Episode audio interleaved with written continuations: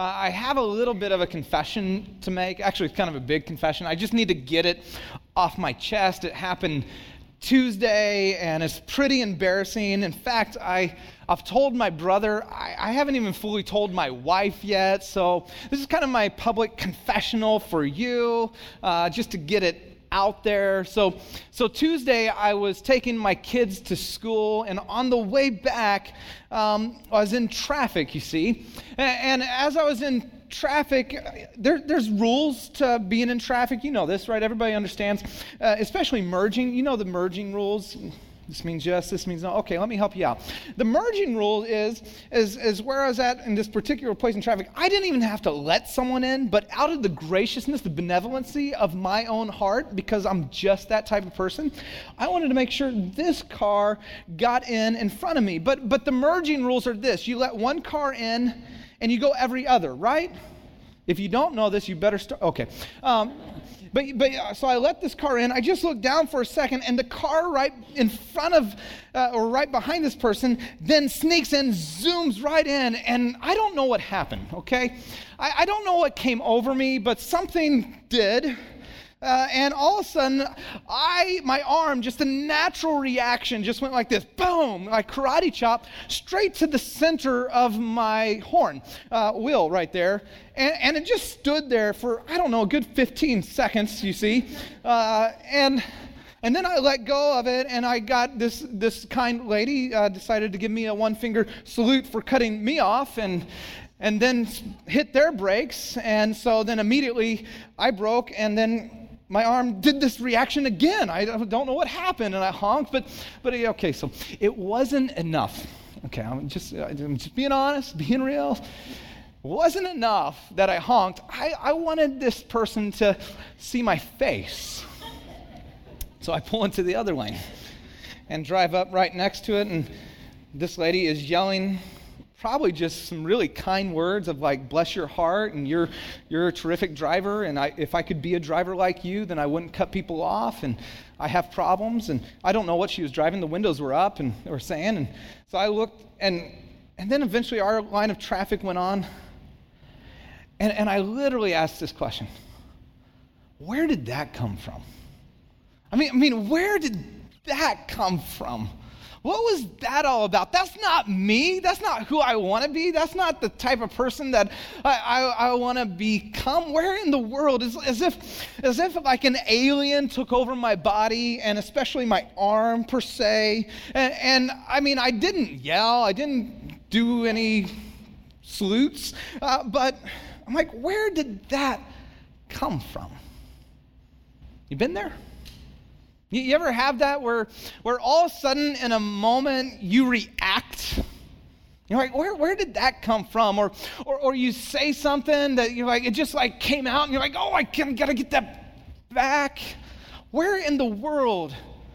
And maybe it's, maybe it's thoughts. You ever have that where you're, you're in the middle of a conversation and then just that thought comes, you're like, where, where, where did that come from? Or, or maybe this. You, you have this. Because why do I always? You ever have that?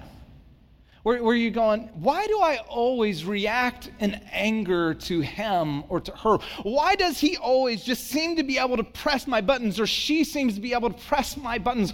Why do I always, what, what is it about, you know, I, I said I do at the front in the marriage and we're in love, but, but why do I always seem to put my foot in my mouth? Why do I always think those thoughts? Uh, this morning, Jesus is going to actually get to the very heart of the issue. He's going to talk about real specifically where that came from and why we always do that. Now, here's why it's so important. Because let me give you, for those who aren't married, a secret. If you're dating someone and you see in them, uh, where did that come from? Like, like you, ever, you ever been dating someone and you're, you're, you're kind of going along and they're Prince Charming or, you know, Princess Charming? I don't know. You, you know, and they're just like the most amazing, perfect person on the face of the planet. And then all of a sudden you go, where did that come from? Man, all of a sudden it's like, that's not the, that's not the guy, that's not the gal that I love, that's not the person that I'm falling in love. Where did that come from? Here, here's what happens those moments of where did that come from when you get married become why do they always? Serious. Don't, don't trust me, ask someone who's been married a while. They'll tell you. Man, that where did that come from turned into why do they always? And see, here's why this is so important. You and I will never be able to experience a meaningful relationship if we don't zoom in and begin to address the where did that come from and the why do I always.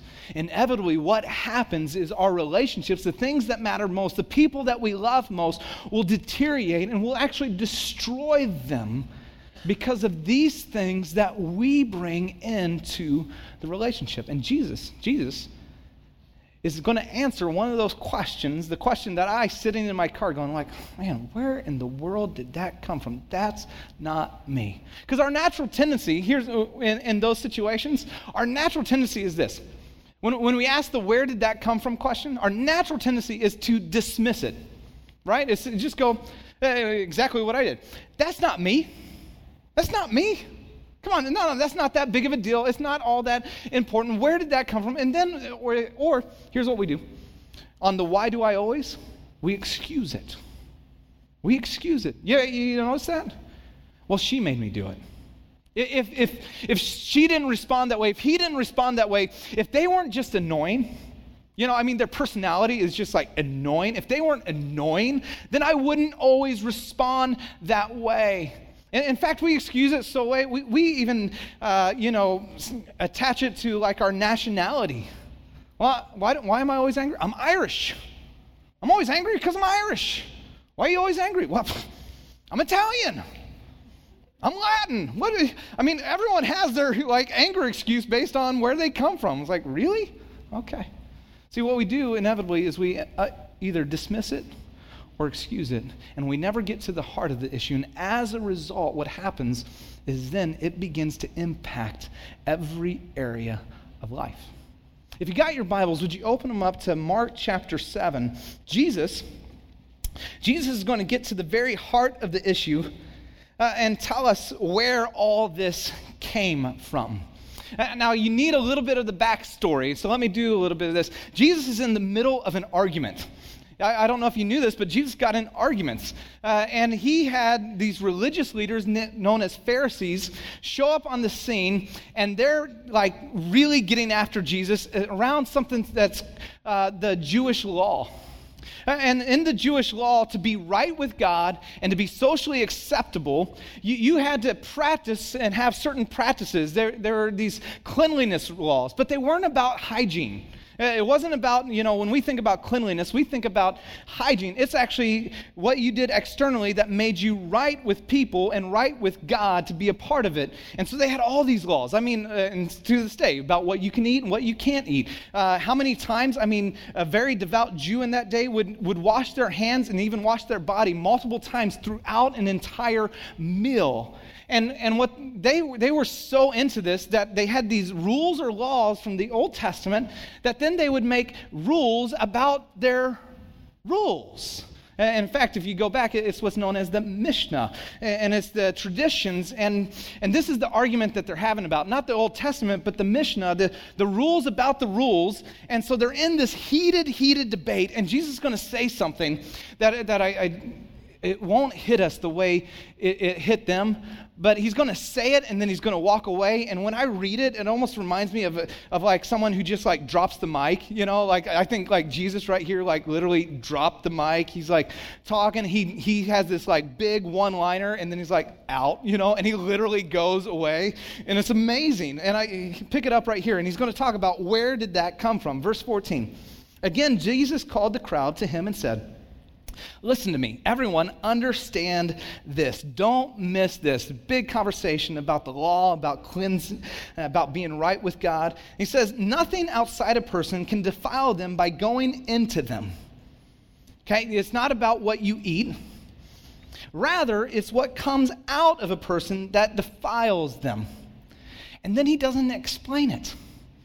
He doesn't move on, and he does this. He drops the mic and he walks away.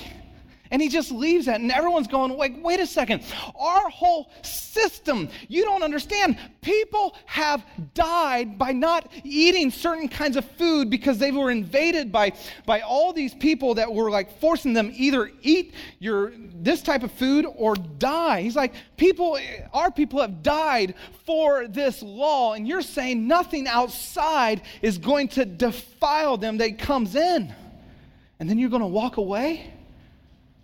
And his disciples are a little bit like that too. They're going like, well, what, what in the world is going on? So after he had left the crowd and entered the house, his disciples asked him about this parable. And, his response, I, I don't know. I, I, think Jesus might have been irritable. He, has been confronted. He, his, his response to him, are you so dull? Do you not still get it? Come on, guys, you've been walking with me for a couple years at this point now. Do you not quite get it? Don't you see? And here he, he begins to unpack it for us. Don't you see that nothing that enters a person from the outside can defile them, can, can, can make them impure? For it doesn't go into their heart, but into their stomach, and then out the body. Literally, that word there is um, toilet or latrine. He, very graphic, actually. He says it, it goes into your stomach and then just it passes through. In saying this, Jesus declared all foods clean. Now, here, here's the heart of the matter. Uh, he went on. What comes out of a person is what defiles them. For it is from within. From within. Out of a person's heart that evil thoughts, sexual immorality, that word right there is the Greek word porneia or porneia. That's where we get our modern day word, obviously, porn. This word is just a big umbrella for anything that's outside the bounds of God's design sexually. God created sex. It's amazing. It's beautiful. It's awesome. God is not against or down on sex, but He has a beautiful plan for it. He says anything outside those bounds, that's what it is porn, sex addicts, sex outside of marriage. says that's that word theft murder. In fact, Jesus would redefine murder. He said, if you have anger in your heart towards a brother, it's the same, it counts as the same as murder. Adultery, that's, that's when you sleep with someone's wife. I just thought I'd explain that one because apparently we don't get that today. People are trading spouses like it's going out of style. Sorry, that wasn't even in the notes. I just kind of, sorry. Greed, it's the love of having. I got to have this. I got to have new. I got to have next. I got to have. And if I don't have it, then I can't be who I am. Malice is the desire to harm. Deceit. Deceit is taking advantage through craft and underhanded means. It's, I mean, no, no, no. It's just the way our business works. It's just the way this is. You don't tell the whole truth, you withhold to acquire the customer. It's just part of what we do in our industry. You don't understand. And he'd say, yeah, deceit. Lewdness. In fact, the Greek understanding of this word is a disposition of the soul that resented discipline. It's just like, I hate any type of discipline in my life. It's unrestraint,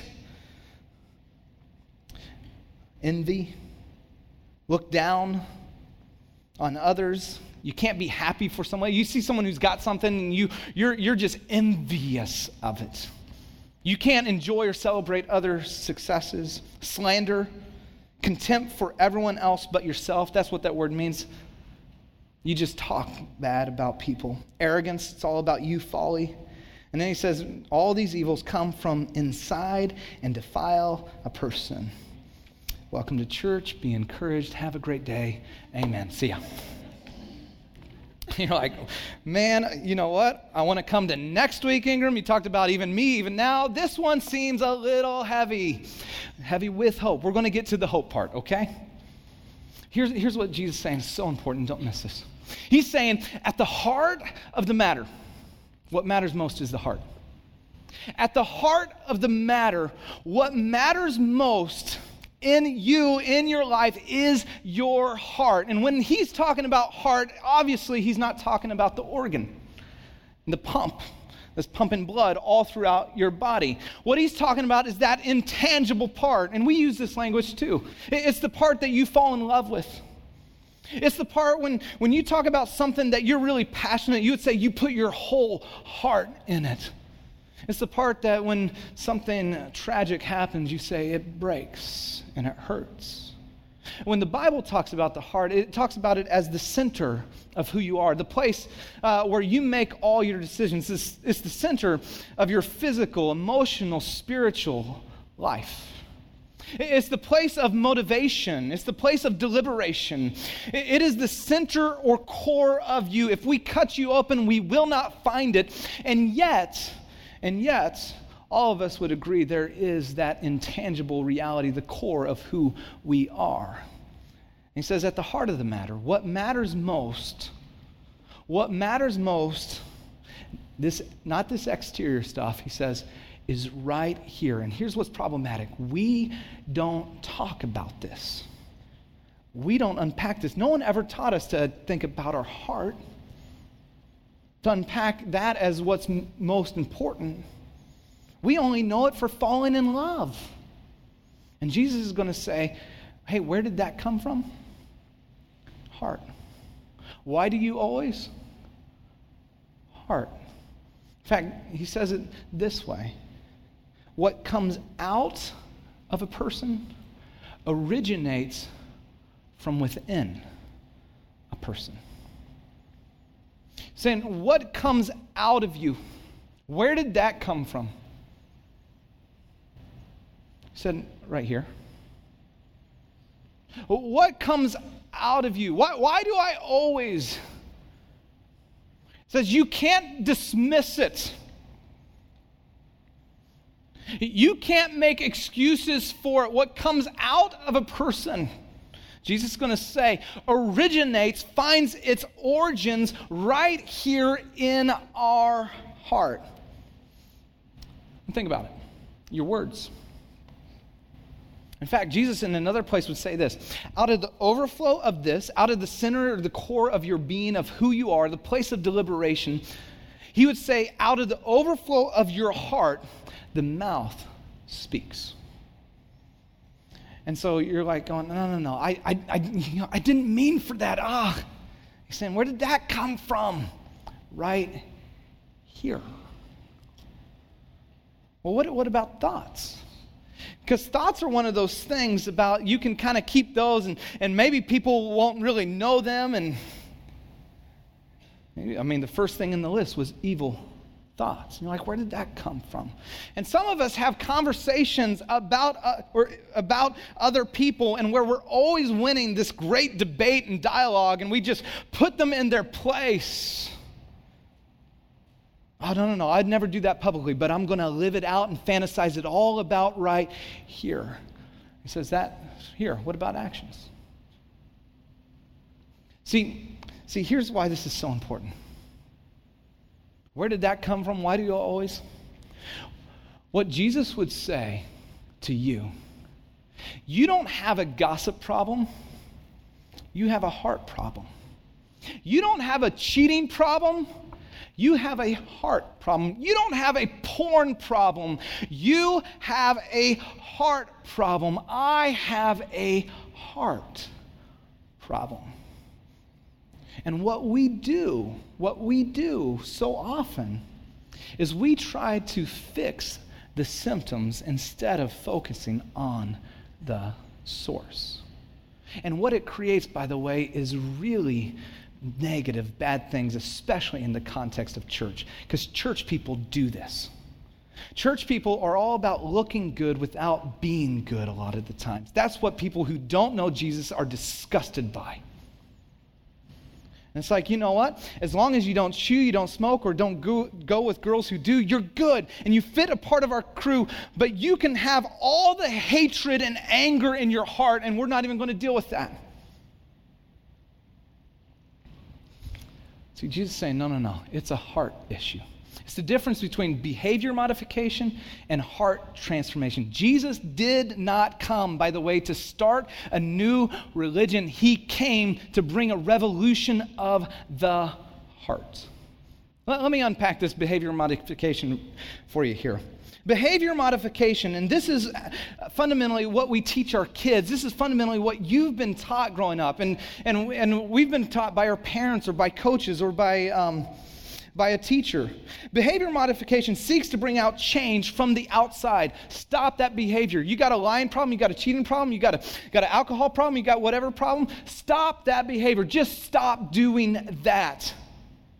Heart transformation seeks to bring out change from the inside, saying, No, no, no, that's a symptom. That's going to show something on the inside. That is an indicator on the dashboard of my life that reveals something is not right inside of me. Doesn't make that action okay, but what it does is it reveals I have a heart issue and it seeks to bring about change from the inside. Behavior modification filters your behavior. It filters your behavior. And we've learned this. We get really sophisticated about this because we learn, you know what? I can't act this way and hold down a job and so i'm going to filter that behavior we don't actually take uh, actually do anything with it we just stuff it down and, we, and, and there's those moments of where did that come from why did i do this and honk at the lady i mean is it really that big of a deal that i got cut off no and now later i honestly i mean later i'm like how bad would that have been if she like came to our church, you know. Yeah, I'm the pastor. Cool. It's just how we greet people, you know. It's just, uh, I was trying to say hello. Lived in Chicago, and uh, I mean, we use our horn as a form of language there, and but we filter our behavior we filter it and go, okay, you know what? I'm just going to try to stop these sort of things and stuff it down. And the problem is, the problem is with the people that you love most and the people you're in closest proximity, your filter gets thinner.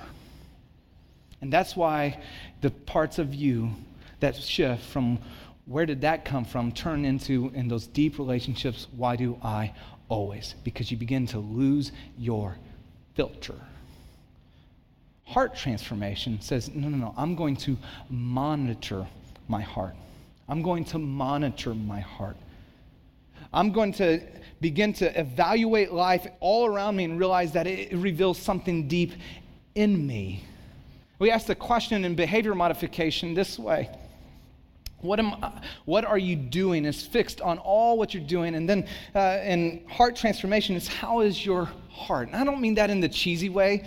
At, at, one time, there were, people would ask this question. I remember a long time ago, and it was like it was like the way guys in the Christian world would like try to pick up girls, and it was really weird and creepy, and be like, how's your heart? You know, and it's like, shut up, you know? Come on. Uh, and, and, and it's like, no, I don't mean that in like the weird way. Here, here's what I mean. It's like, how's your heart really? How is what you're living out here, what you're saying, what you're thinking, revealing what's true of you in here? Because Jesus says, what he's saying is that what you always do and where did that come from? It came from right here. So you got to begin to monitor and ask this. This, by the way, as parents, for those of us who are parents, so important.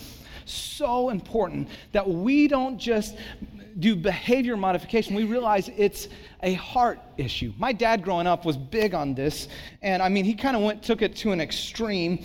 And so we like growing up, every time my room was messy, my dad would go, "Well," and he was a pastor for those of you who don't know, still is. I was like, "Oh, room's messy." Yeah.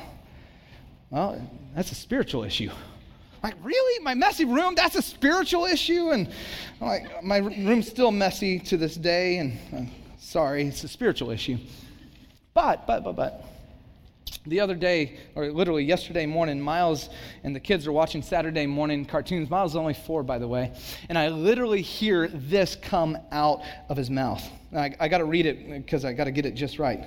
He's yelling at the TV, which is a cartoon, right? We already know that. Just shut up and sing already.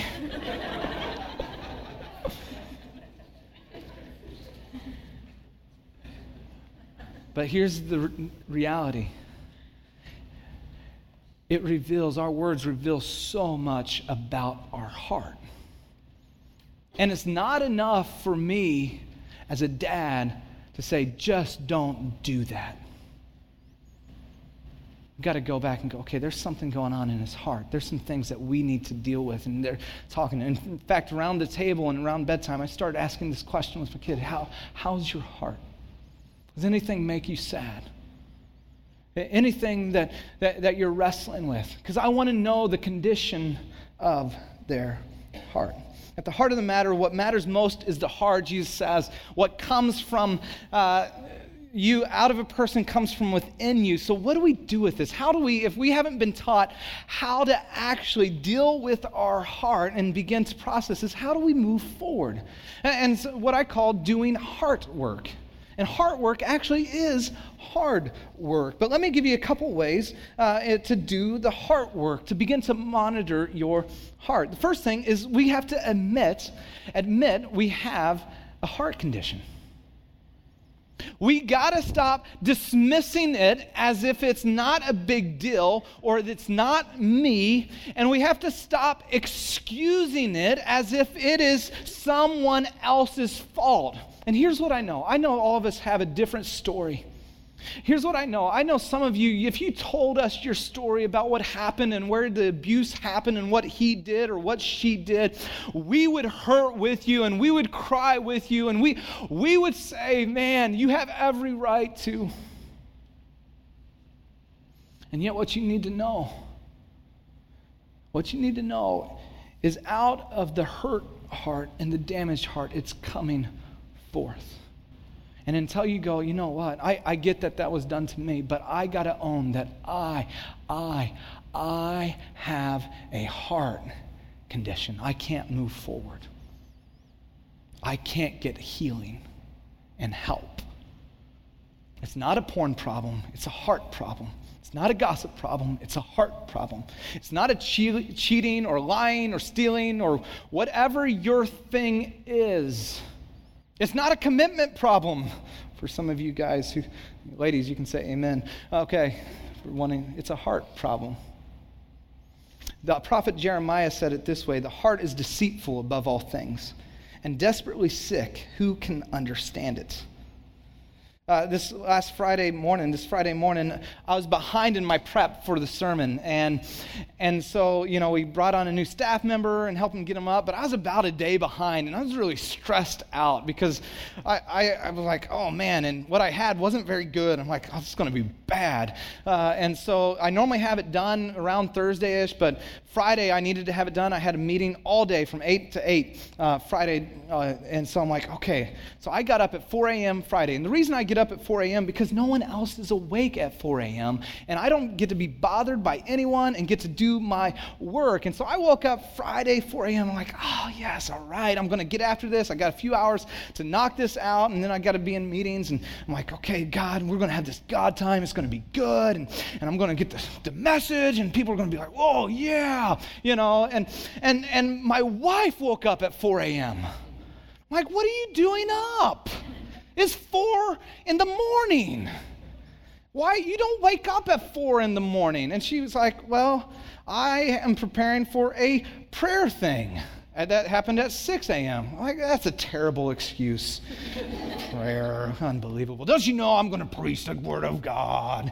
You know, and so I'm at my desk and she's reaching over stuff and grabbing stuff and going in and out of the room and asking questions. And I'm just like getting so frustrated. And then I just felt like God's like, Really? Ingram, really? You're going to talk on this. And you're going to sit here and justify why you're so perturbed. See, it's, it, it's not her problem, it's your problem, and you have a heart issue. In that moment, I go, okay, God, it reveals more about me than it does about her. In fact, one person talked about marriage this way. Said marriage doesn't just confront us with our spouse, and it's not so much the confrontation of our spouse as it is confronting us with ourselves. You got to admit, admit, I have a heart condition.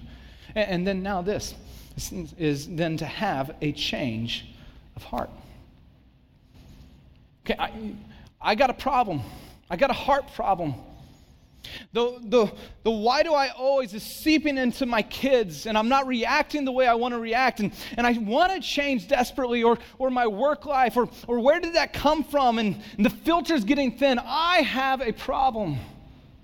Now, now, have a change of heart. See, Jesus came to bring about a heart change. For some in this room, you don't need just to have a, like, hey, you need to have a heart transplant, okay? And the good news, the hope, is that's what he came to do. Jesus came to give you a new heart. And when you go, okay, God, I give my life to you, the first step to having a heart change is to say, I can't change me, but you can. I can't change my heart, but God, you can do it in me. That is the very first step of having a heart change when you finally go, okay, I'm going to stop trying to fix all this stuff. I'm going to allow that to show that there's a heart issue. And, I, God, I'm going to invite you. Would you change my heart? And then whatever you show me, I'll do. Go, God, I got a heart problem. And this stuff's coming out and coming out here, and it's hurting people closest and dearest to me. Would you show me what you want me to do, and then I'll do it? And he's, for some, you, you have a heart problem around the area of, well, we're talking about envy. You're discontent. You, you have this thing, and you know what he would say? The Bible would say? Say, practice thankfulness. Where you just begin to wake up every day and go, God, thank you for, I'm going to choose thankfulness. And as you do it, what it produces in your heart is a content heart because you're now reorientating your heart towards thankfulness. Some of you, now, we wouldn't, wouldn't identify, but some of you are greedy. In fact, I would say almost all of us are, but we just don't like that word. We're greedy. Greedy is the love of having more. We live in a world, in a culture that celebrates more. You find it hard to, to let go, to help others, and, and we spiritualize and go, I'm just being a good steward. Like, no, you're just stingy. says, you know what? change heart? Jesus said it this way wherever your treasure is, there your heart is also. See, if you want to see what's inside your heart, look at your words. You want to see what has your heart, look at your stuff, your finances, your money. And he would say, he would say, wherever your money goes, there your heart follows. You want to break or change a heart from greed? You have to be generous. Now, let me give you a quick caveat on that because I think that's a big application here for you because of where we live. Do not, if you think it's about us getting money, it's not. We're doing great financially, give somewhere else. It's about your heart and heart with God. Okay? It says have a change of heart. Where you go. Okay. I can't, but you can. God, an invitation, change my heart. Second thing is then get God's word in your heart. Psalm 119 says this. Uh, the author uh, writes it this way it says, I have hidden your word, God's word, in my heart that I might not sin against you. The, the writer of the book of Hebrews in the New Testament would say it this way that the Word of God is living and active, sharper than any double edged sword. It pierces even bone and marrow and joints and ligaments, uh, and it, it brings uh, revelation and conviction to our heart, judges thoughts and attitudes of our heart. Get God's word in your heart. Paul, the Apostle Paul, would say it this way He says, Say, set your heart on Christ. Set your heart on things above where Christ is seated. That you begin to orientate your life and go, you know what? God, would you change my heart? And then I'm going to set my heart on you. And I'm going to make you the object of my affection and my attention. And as you do that, you will experience a change of heart. and then finally, do a regular heart check. Do a regular heart check. Uh, the um, Solomon, the wisest man who walked this planet, wrote this above all else. Above all else. Above getting great grades, above, you know, making sure your, your quarters end up, above, you name it. Guard your heart. Watch over your heart. Monitor your heart. For from it flows the wellspring of life. For from it, all of life, all of your life flows directly from here. and you begin to monitor and you begin to check and you begin to go, you know what? Those words reveal something about here. I'm going to bring that to God. I'm going to begin to monitor my heart. Now, some, like I said just a second ago, you need, you need a heart transplant, if, if we're just honest. You're here, in the hope of what Jesus brought wasn't to bring a new religion, wasn't to make stuff that had all worked out, like you do these things. It's like, no, you just, you get to know me, and I'll bring new life in you. I remember having this conversation with a guy named Garvey. And Garvey was one of those guys, I mean, he was cool, he was fun, he was great. Um, you know, life of the party. Uh, he was in the, uh, he was a Navy guy and uh, awesome, awesome guy. And as we had this whole conversation uh, and got to know him, he realized there, there was some deep stuff in him missing and a deep longing for God. And, and so we sat in his truck after we had gone out to a movie with some people and we're talking. And I just asked Garvey, I said, Garvey, has anybody ever told you about Jesus? And uh, he said, no. I said, would, would you mind if I just told you a little bit about Jesus? And he's like, yeah, go for it. And so I just began to share that the God of the universe loved him so much that he came to do for him what he could never do on his own. He died on the cross that, that we might experience new life in him, rose again on the third day. That, that God loved you, that even though you might be far from God, even though you feel like your heart, like, no, he wants to give you a new heart. In that truck, in that moment, Garvey just prayed a simple prayer and gave his life to Jesus. Here's what's amazing I didn't tell him, okay, you know, Garvey's a sailor, so he cussed like a storm. And in certain Christian circles, that's a really bad thing. I didn't say, now, Garvey, you, start, you stop cussing. And Garvey threw some of the wildest and craziest parties, you know, at his house and had a lot of pretty bad stuff go on because he was like the cool guy. Bar- Garvey, you stop. I didn't say any of that. I just introduced him to Jesus, and you know what happened? He just stopped cussing all on his own. And I, I mean, we didn't even talk about it. And it wasn't like, I mean, and then one day he's like, Ryan, this is really strange. I was throwing a party, and I didn't even like it. He's like, I don't, I don't get it. And I was thrown on one of these movies, and they would watch all kinds of gnarly stuff. Um, it's like, I just don't even like that stuff anymore. What's that about? I was like, Garvey,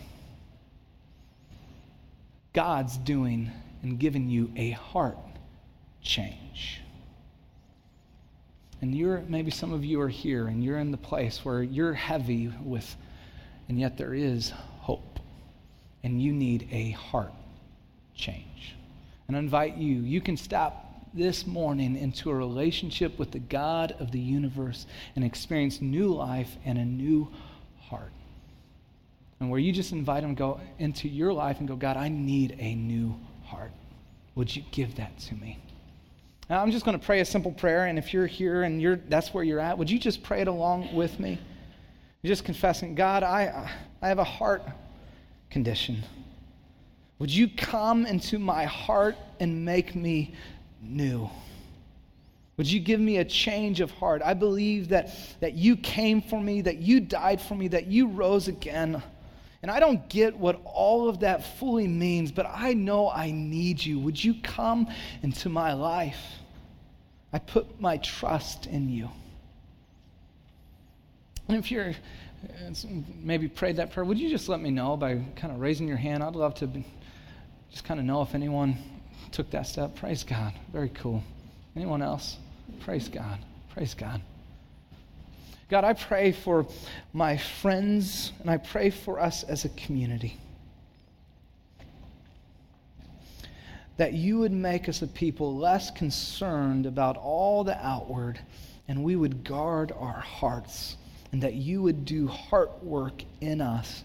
And as a result, your love and your joy and your life would pour forth through us. In Jesus' name, amen.